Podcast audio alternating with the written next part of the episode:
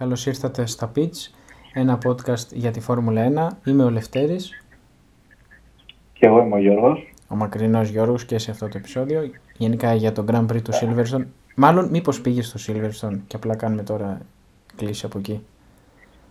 Α, με, τι το κατάλαβες. Είχα κλείσει. Άκουσα, άκουσα πίσω τον Χάμιλτον που φώναζε το σκύλο του γι' αυτό. λοιπόν, είναι μακριά ο Γιώργος γι' αυτό το σουκό, αλλά δεν πειράζει. Το κάνουμε και εξ αποστάσεως. Να δω τι άλλους τρόπους θα βρούμε για να κάνουμε αυτό το podcast, αλλά ok. Okay.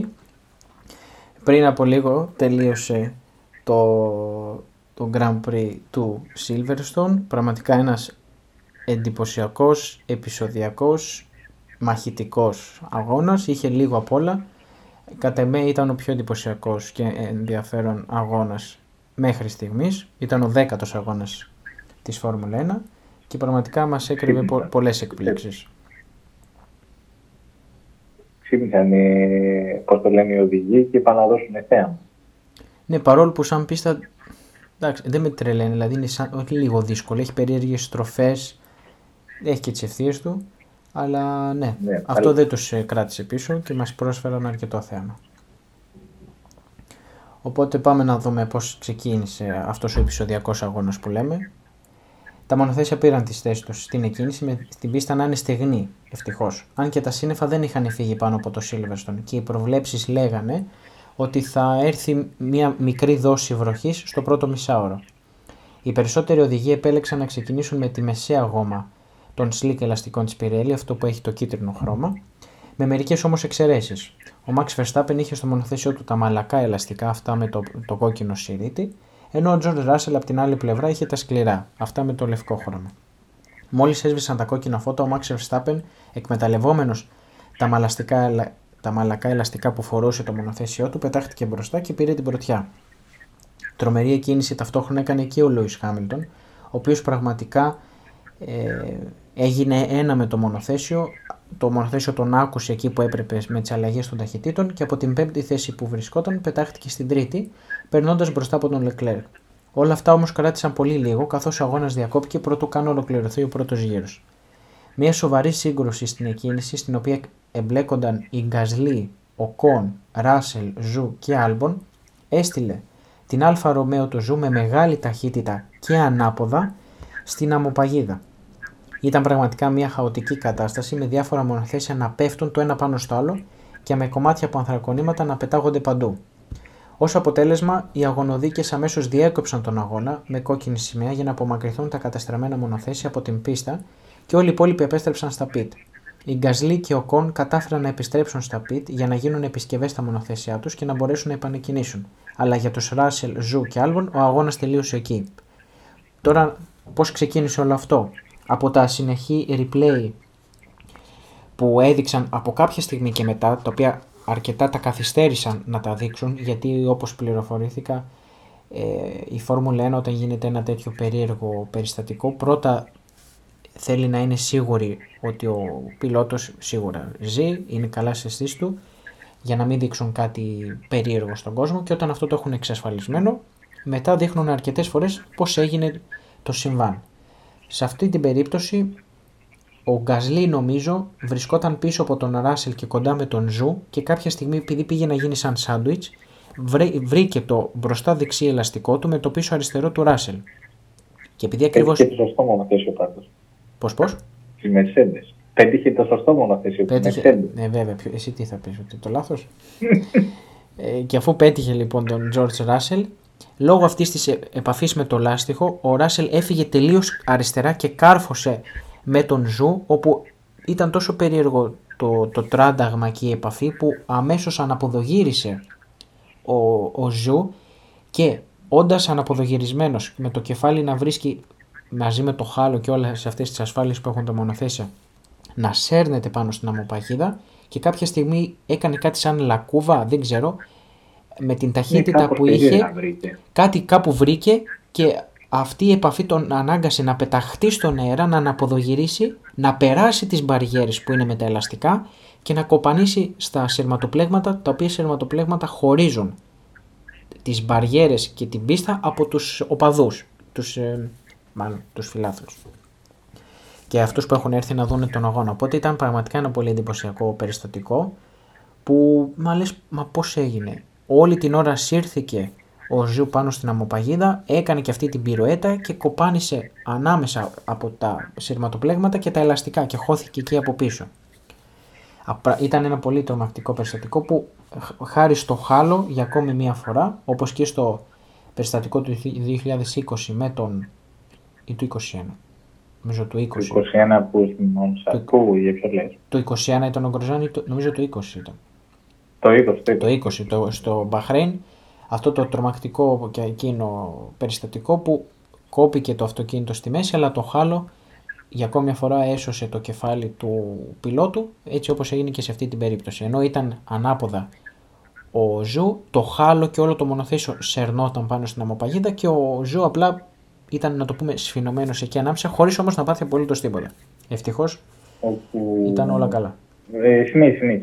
Ε, όπου μετά είδα κάποιες φωτογραφίες που είχαν ανεβάσει από το μονοθέσιο του Ζου και πάνω ο αεραγωγός που, είναι, που προμηθεύει με αέρα το κινητήρα είχε ξυριστεί όλο. Δηλαδή ε, το halo τον έσωσε όχι 100%, 1000%. Ναι, ναι, ήταν πολύ εντυπωσιακό. Και, και μετά έδειχναν φωτογραφίες που είχε γυρίσει ο Ζου και όλα καλά μετά από αυτό το ατύχημα. Και ο καημένος ο Άλμπον που εντάξει, εκεί πέρα τον τράκαραν τρία μονοθέσια είχε πάει νοσοκομείο για, για προληπτικές εξετάσεις. Ναι, μετά ο, ο ένας άλλος οδηγός που ήταν λίγο άτυχος ήταν ο Άλμπον που μάλλον δέχθηκε λίγο απανοτά χτυπήματα από τα πλάγια με κάποια μονοθέσια και κάποια θράσματα τον βρήκαν λίγο ναι. περισσότερο, αλλά όλα καλά και αυτός. Προληπτικά πήγε περισσότερο στο ξενοδοχείο, στο, ξενοδοχείο, στο νοσοκομείο. Το Μπακάρο πήγε στο ξενοδοχείο. Στο ξενοδοχείο. Και ούτε αυτός είχε κάτι, οπότε αυτό μεγάλη σημασία τα μέτρα ασφαλείας που έχουν εφαρμοστεί στη Φόρμουλα 1, γιατί μετά από τέτοια περιστατικά μπορεί κάποιες δεκαετίες νωρίτερα να ήταν διαφορετικό το αποτέλεσμα και να μην ήταν και τόσο ναι. ευχάριστα τα πράγματα. Οπότε κλείνει αυτή η μεγάλη παρένθεση του ατυχήματος.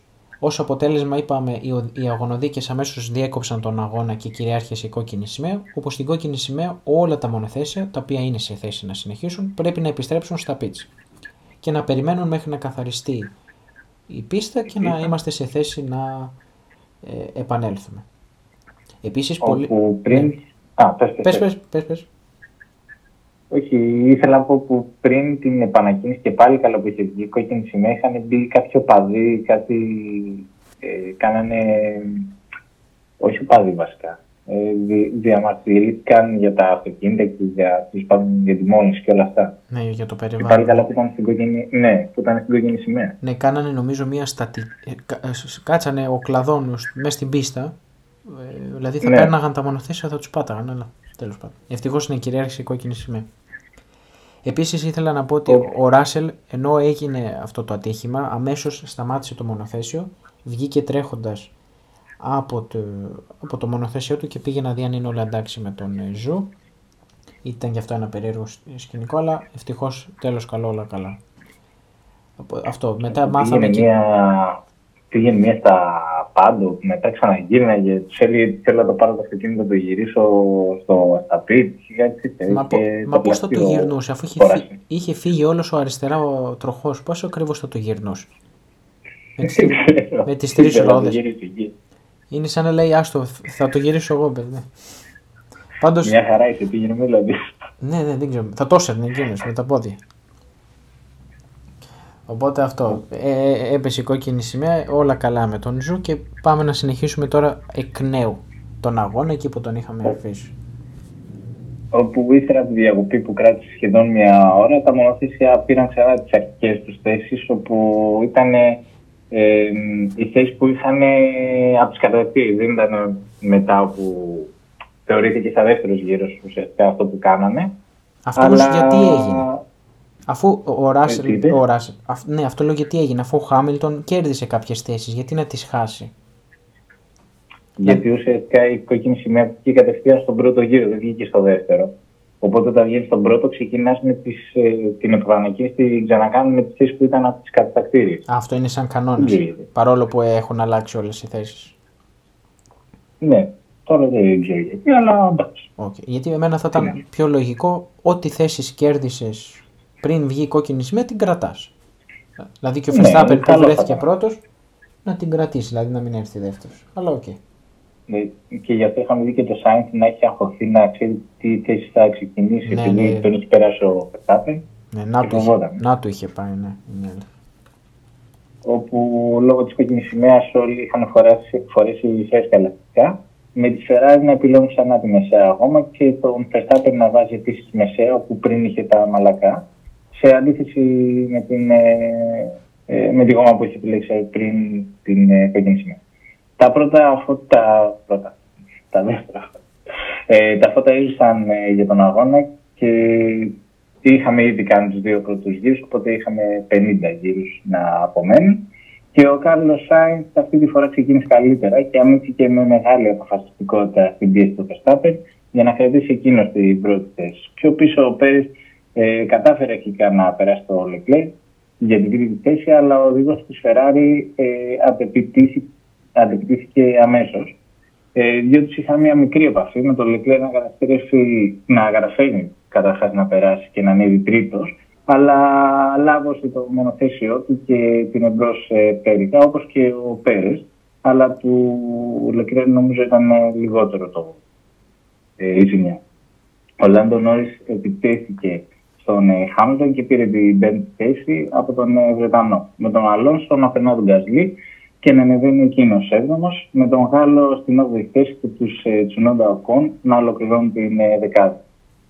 Ναι, ακριβώς όπως είπες, η ζημιά στην εμπρός πτέρυγα του Πέρες ήταν λίγο μεγαλύτερη από αυτή του Λεκλέρκ και έτσι ο Μεξικανός αναγκάστηκε να μπει στα πίτς της Red Bull για να την αλλάξει με αποτέλεσμα να πέσει στην τελευταία θέση. Έπεσε στην τελευταία θέση γιατί μετά την επανεκκίνηση ήταν όλοι τόσο κοντά μεταξύ τους, δεν είχαν ναι, σχηματιστεί ναι. κάποιες διαφορές, οπότε με, με το κάποιος που θα μπαινε στα πιτ θα τον περνούσαν όλοι. Οπότε βρέθηκε και στην τελευταία θέση. Και, και κάτι ακραίο που έδειξαν στο replay ήταν ε, όταν ήταν πίσω από το Λεκλέρ ο Πέρες και έφυγε το κομμάτι από την ε, μπρος αεροδομή του Λεκλέρ, έφυγε και έσκασε πάνω στο χάλο. Παίζει και πρέπει να χέστηκε ο, ο Πέρες, 100%. Ε, άλλη μια φορά που βοήθησε το χάλο. Όπου η μεγάλη μάχη όμως δινόταν για την πρώτη θέση. Ο Κάρλος Σάιντ προσπαθούσε να μείνει έξω από τον DRS του Verstappen, ενώ αντίθετα ο Ολλανδός προσπαθούσε να πλησιάσει σε απόσταση μικρότερη από ένα δευτερόλεπτο. Ο Χάμιλτον ήταν σαφώς ταχύτερος από τον Νόρι που βρισκόταν μπροστά του και πολύ γρήγορα κατάφερε, κατάφερε να τον περάσει και να ανεβεί στην τέταρτη θέση. Ενώ με την είσοδο του Πέρες στα πιτ, ο Νίκολας Λατίφη, ο King Λατίφη της Williams είχε ανέβει στη δέκατη θέση Είχε όμως τον Μπόντα κολλημένο από πίσω του και έπρεπε λίγο να τον έχει, ε, να τον έχει έννοια. Η ασφικτική πίεση του Verstappen στο Σάινθ έφερε το επιθυμητό αποτέλεσμα για τον Ολλανδό και τη Red Bull, όταν ο Κάρλος Σάινθ έκανε ένα λάθος και βγήκε για λίγο εκτός πίστας. Αυτό φυσικά το εκμεταλλεύτηκε ο Verstappen και βρήκε την ευκαιρία να περάσει και να πάρει την πρωτοπορία στον αγώνα.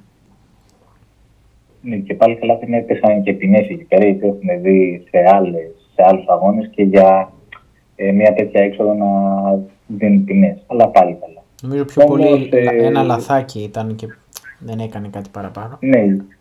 Είχαμε στο, στον Καναδά, βγήκε λίγο ο Φέτελ εκεί πέρα και, εκεί πέρα και έκλεισε λίγο το χάμι και κατευθείαν παραπονέθηκε. Τέλος πάντων. Δεν θα μην τα θυμάμαι. Μην τα θυμάσαι και αν βάζεις καμιά πίεση πάλι.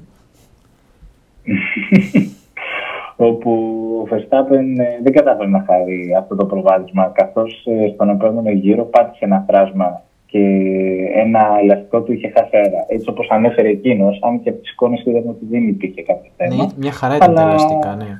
Αλλά okay, ναι, okay. αυτό είδα και εγώ. Ο Ολλανδός μπήκε αμέσως στα πιτ για να αλλάξει ελαστικά, αλλά επιστρέφοντας στην ε, πίστα διαπιστώθηκε ότι το μονοθέσιο του είχε υποστεί και άλλε ζημιέ και δεν μπορούσε να κινηθεί πλέον στον ίδιο ρυθμό. Πέφτοντας έτσι στην ε, έκτη θέση, ε, Εκείνος ε, έλεγε συνέχεια στο Ρέντ ότι καλύτερα να, το, να εγκαταλείψει τον αγώνα, νιώθει ότι έχει πολύ μεγάλο πρόβλημα το μονοθέσιό του. Αλλά ο μηχανικός στα απλά του είπε ότι η πίσω πτέρυγα είχε μια. έχανε, ας το πούμε έτσι, κάπως αεροδυναμική και του είπε ότι δεν μπορούσε να συνεχίσει. Η κατάσταση που διαμορφώθηκε ε, δημιούργησε μια ιδανική ευκαιρία για τον Λεκλέρ να διεκδικήσει ακόμα και την νίκη. ο Μονεγάσκος αμέσως ανέβασε το ρυθμό του και πλησίασε τον Κάρλος Σάινς, απειλώντας τον ομόσταβλό του με μια ε, προσπέραση που θα τον έφερε στην πρωτοφορία και είδαμε ότι είχε καλύτερο ρυθμό και ο Κάρλος Σάινς συνέχεια τον, ε, τον κρατούσε ας το πούμε και δεν τον άφηνε να περάσει όπου πέσανε εκεί πέρα τέλος πάντων διάφορα και είδαμε τον ε, Χάμιλτον όπου είχε φτάσει ήδη στην τρίτη θέση και είχε καλό ρυθμό και έφτανε σιγά σιγά και τις δύο Ferrari. Η εντολή που περίμενε ο Λεκλέρ από την Ferrari που τον έχει χαντακώσει στους αγώνες, τέλος πάντων, ε, για να περάσει το Σάιν δεν ερχόταν και παρότι μπορούσε να κινηθεί ταχύτερα, παρέμενε κολλημένος πίσω από τον ε, Σάιν. Τη λίστα διέξοδο της ε, Ferrari έδωσαν τα πίκτο, καθώς ο Σάιν κλείθηκε στον 20ο γύρο για να αλλάξει τα μεσαία ελαστικά με σκληρά. Με το Λεπέ να παραμένει στην πίστα και ο Χάμπλον ε, συνέχισε και πλησίαζε σιγά σιγά τον, ε, τον και είχε μειώσει τη διαφορά τους ε, από τα 4 στα 2 δευτερόλεπτα. Όντως, ε, μας έδειξε ότι ο Χάμιλτον θυμήθηκε λίγο τα, τα παλιά και εκμεταλλεύτηκε στο έπακρο τι είναι αναβαθμισμένη για αυτό το τρίμερο και μάλλον και για τα επόμενα τρίμερα Mercedes και μας έδειξε ότι η φετινή πορεία της Mercedes δεν είχε επιτρέψει στους οδηγούς της μέχρι τώρα να διεκδικήσουν κάποια νίκη αλλά αυτή η παρουσία του Χάμιλτον στο Silverstone μάλλον έδειξε να το αμφισβητεί κάπως αλλά εντάξει είναι μεγάλη διαφορά το να να πας προς τη νίκη μέχρι να πραγματικά να ολοκληρώσεις τη νίκη. Παρότι ο Leclerc ανέβασε το ρυθμό του όταν ο Σένθ έφυγε από μπροστά του, ο Βρετανός και 7 φορές να σου θυμίσω Γιώργο πρωταθλητής για τη Φόρμουλα 1 κινήθηκε ακόμη ταχύτερα και γύρω με το γύρο έριχνε τη διαφορά. Ο Σάινθ ακολούθησε από απόσταση στην τρίτη θέση με τους Νόρις και Αλόνσο να είναι και αυτοί στις πιο πίσω θέσεις. Όταν ο Χάμιλτον έφτασε πίσω από τον Λεκλέρκ, ο οδηγός της Ferrari μπήκε στα πίτια για τη δική του αλλαγή ελαστικών και άφησε την πρωτοπορία στο Βρετανό. Ο Λεκλέρκ επέστρεψε πίσω στην πίστα ξανά από τον Σάιντ, αυτή τη φορά όμως με πολύ πιο φρέσκα ελαστικά και με έτοιμη τη δικαιολογία για να λάβει ο Ισπανός την εντολή να τον αφήσει να περάσει. Στα pitch επίσης είχε σημασία ότι άλλαξε μόνο τα ελαστικά και όχι την αεροτομή. Είδανε ότι το, αυτό το σπάσιμο της μπροστά δεξιά αεροτομής του Leclerc δεν ήταν τόσο τραγικό και μάλλον δεν του έφερνε και τόσο αρνητικά αποτελέσματα όσον αφορά το κομμάτι της αεροδυναμικής, οπότε ε, επέλεξαν να αλλάξουν μόνο το ελαστικά και να μην καθυστερήσουν παραπάνω στα pit stop για να αλλάξουν και την μπροστά πτέρυγα. Αφού Όπου... Να πούμε εδώ πέρα ότι ε, το λένε, η ζημιά που είχε πάθει το Leclerc είναι διαφορετική από αυτή που είχε πάθει ο Μάγκρουσεν στον Καναδά όπου βγήκε η ε, μαύρη πορτοκαλί σημαία για να πάει στα πίτ. Στον ε, Μάγνουσεν κρεμόταν κιόλας το κομμάτι. Ενώ στον Λεπέρ είχε φύγει ήδη, οπότε δεν, ε, δεν ήταν κίνδυνος για τους άλλους οδηγούς. Mm-hmm. Και γι' αυτό δεν ε, έφεγε κάποια ποινή και τον αφήσανε έτσι. Ναι, ναι. Όταν δεν κινδύνευε κάποιο κομμάτι να φύγει από το μονοθέσιο και να χτυπήσει κάποιον άλλον, ε, τον αφήνουν. Αν είναι, όπως στην περίπτωση του Μάγνουσεν, του βγάζουν την αντίστοιχη σημαία για να επισκεφτεί τα πίτ και να το διορθώσει. Όπως έγινε και με τον Τζουνόντα με το, ναι. με το μισό DRS που άνοιγε και το άλλο που ήταν κλειστό. ήταν και αυτό λίγο περίεργο. Οπότε, πώς είμαστε, έχουμε, είμαστε στην πίστα με τον Σάινθ μπροστά του Leclerc από πίσω με πιο φρέσκα ελαστικά και περίμεναν κάποια εντολή στον ασύρματο για να, να αφήσει ο ένα τον άλλον. Αντί αυτού όμως, το μόνο που άκουσε στον ασύρματο ήταν και οι δύο οδηγοί ότι πήραν το ελεύθερο να παλέψουν για την νίκη. Τελικά όμως, λίγος γύρω αργότερα, η λογική επικράτησε στη Ferrari και ο Σάινθ πήρε την εντολή να αφήσει το Leclerc ε, να περάσει, καθώς και οι δύο έχαναν χρόνο σε σχέση με τον Χάμιλτον. Δηλαδή τρογόντουσαν αυτοί μεταξύ τους και ο Χάμιλτον ε, έκανε τη δουλειά που έπρεπε μόνος του. Έτσι ο Leclerc βρέθηκε μπροστά και όλα τα βλέμματα στράφηκαν στον καράζ της Mercedes. Η απάντηση ήρθε δύο γύρους αργότερα με τον Χάμιλτον να μπαίνει στα πιτ για να αλλάξει τα μεσαία ελαστικά του με σκληρά. Δεν ήταν όμως ένα καλό pit stop και ο Βρετανός επέστρεψε στην πίστα λίγο πίσω από τις δύο Ferrari. Ο Σέρχιο Πέρες, που τον έχουμε λίγο ξεχάσει ε, προς στιγμή, είχε ανέβει στην τέταρτη θέση, αλλά χρωστούσε ακόμη ένα pit stop, μετά το οποίο ε, όμως δεν θα έπεφτε κάτω από την έκτη θέση. Ακολούθησαν οι Νόρις και οι Αλόνσο μπροστά από τον Φέτελ. Ο Verstappen είδε να, χάσει, είδε να χάνει και την 8η θέση από τον Οκόν, ο οποίος όμως ένα γύρο αργότερα αναγκάστηκε να σταματήσει μέσα στην πίστα από μηχανική βλάβη και νομίζω σταμάτησε στην ευθεία λίγο πριν από τη στροφή την Κόουπς όπου είναι και αυτή η περίφημη στροφή που είχαν τρακάρει ο Χάμιλτον με τον Verstappen.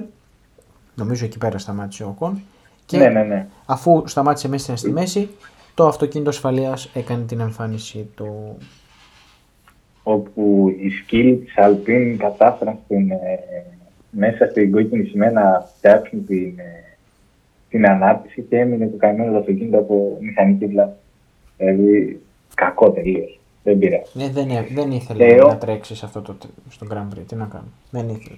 Δεν ξέρω.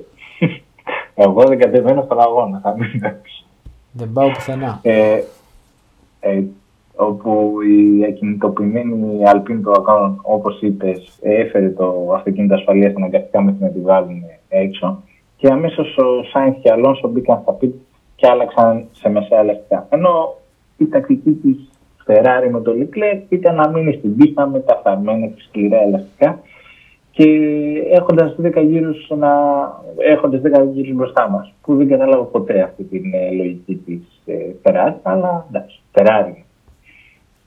Σχεδόν ε, όλοι πίσω από τον ε, Leclerc μπήκαν για αλλαγή ελαστικών, με τη McLaren να καθυστερεί την απόφαση για έναν γύρο, με αποτέλεσμα ο Νόρις να χάνει την πέμπτη θέση από τον Αλόνσο. Ο Leclerc είχε το μειονέκτημα των φθαρμένων ελαστικός- ελαστικών, καθώς και όλοι όσοι βρισκόταν πίσω είχαν φρέσκα μαλακά ελαστικά. Με την επανεκκίνηση ο Μεδόν Γάσκο είδε τον ε, Σάινθ αμέσως να τον περνάει και να παίρνει την πρωτοπορία, ενώ ο Πέρες πέρασε το Χάμιλτον και ανέβηκε εκείνος στην τρίτη θέση. Η επόμενη γύρη ήταν ε, μια ε, οπτασία, να το πω εγώ, έτσι, προσπεράσεων και μαχών ανάμεσα σε Πέρις, Λεκλέρ, Χάμιλτον και Αλόνσο. Είδαμε πέντε ομάδες νομίζω σε μια στιγμή να μάχονται για την τρίτη θέση. Ήταν ε, ωραίο. Ναι, πραγματικά έπαιξε λίγο ενδιαφέρον ο αγώνας. Ο Πέρες πέρασε και πήρε εκείνο τη δεύτερη θέση, ενώ ο Λεκλέρ έδωσε αγώνα να διατηρήσει την τρίτη θέση από τον Χάμιλτον, ο οποίος είχε να προσέχει και τον Αλόνσο που καροδοκούσε από πίσω και μήπως εκμεταλλευτεί κάποια ευκαιρία. Ο Λεκλέρ όμως ήταν ε, ακίνητος, ε, ανή- με ακίνητος στόχος, με τα φθαρμένα ελαστικά που είπαμε και ήταν και σκληρά και δεν ήταν μαλακά που είχαν οι άλλοι και δεν μπορούσε να είπες κάτι ή ήταν η φωνούλα μου. Ε, μάλλον ακούς φωνές, Γιώργο. Ακούω. ε, όμως δεν μπορούσε να αντισταθεί για πολύ και ο Χάμιλτον τελικά πέρασε και πήρε εκείνη στην τρίτη θέση. Ε, όπου εκείνη τη στιγμή αν η Ferrari έλεγε να βάλει μέσα τον Leclerc θα τους κοστίζει ακόμα περισσότερο οπότε τον κρατήσαν έξω χάνοντας ε, και τη θέση που είπαμε από τον ε, Χάμιλτον. Όλα αυτά όμως δεν απασχολούσαν τον Κάρλος Σάινθ ε, όπου είχε μια ε, άνεση, ήταν πολύ μπροστά και τελικά πήρε την πρώτη του νίκη.